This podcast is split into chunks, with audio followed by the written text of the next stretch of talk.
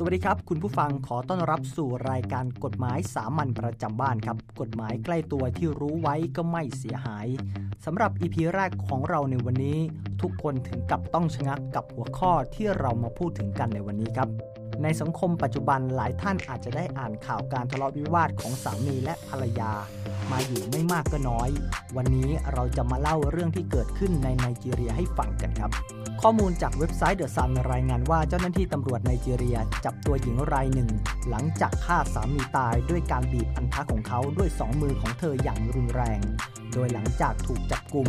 เอ็กฮาร์เตอร์อ้างว่าตอนนั้นทำไปเพราะไม่มีสติ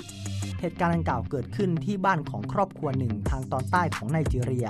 โดยในวันเกิดเหตุเอ็กฮาร์เตอร์กล่าวว่าสามีของเธอแอบนอกใจเธอ แต่สามีไม่ยอมรับ ซึ่งนำไปสู่การมีปากเสียงทะเลาะกัน การทะเลาะกันรุนแรงจนถึงขั้นลงไม้ลงมือ ฝ่ายสามีเงื้อมือตบหน้าภรรยาไปฉากใหญ่ และนั่นก็คือจุดแตกหักในวันนั้น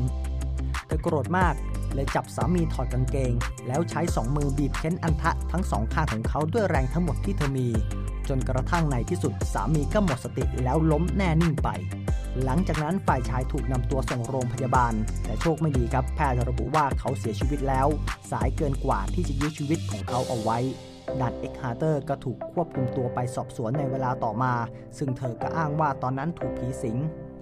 ทั้งหมดนี้ไม่ใช่ครั้งแรกที่มีคดีลักษณะนี้เกิดขึ้น โดยก่อนหน้านี้ในปี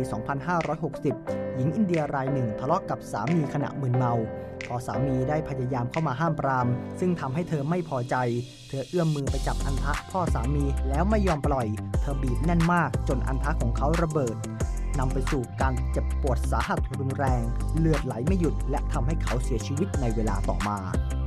คุณทนายรัชพลสิริสาครได้ออกมาโพสต์เตือนถึงสามีภรรยาว่า สามีภรรยาทะเลาะกันเป็นเรื่องปกติ อาจจะมีลงไม้ลงมือกันบ้าง แต่ถ้ารุนแรงถึงขั้นภรรยาบีบอวัยวะสงวนของสามี อาจโดนสามีต่อยสวนได้โดยไม่ผิดกฎหมาย เพราะเป็นการป้องกันตัวเรื่องจริงที่ฟ้องกันถึงศาลฎีกามาแล้ว เลขที่ 246ทับ2480 ผัวเมียทะเลาะกันในมุง้ง เมียบีบลูกอันทับผัว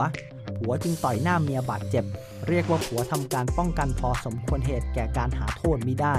ทำร้ายส่วนอื่นยังพอทนครับ แต่บีบหัวใจกันแบบนี้ มันทนไม่ได้จริง ๆ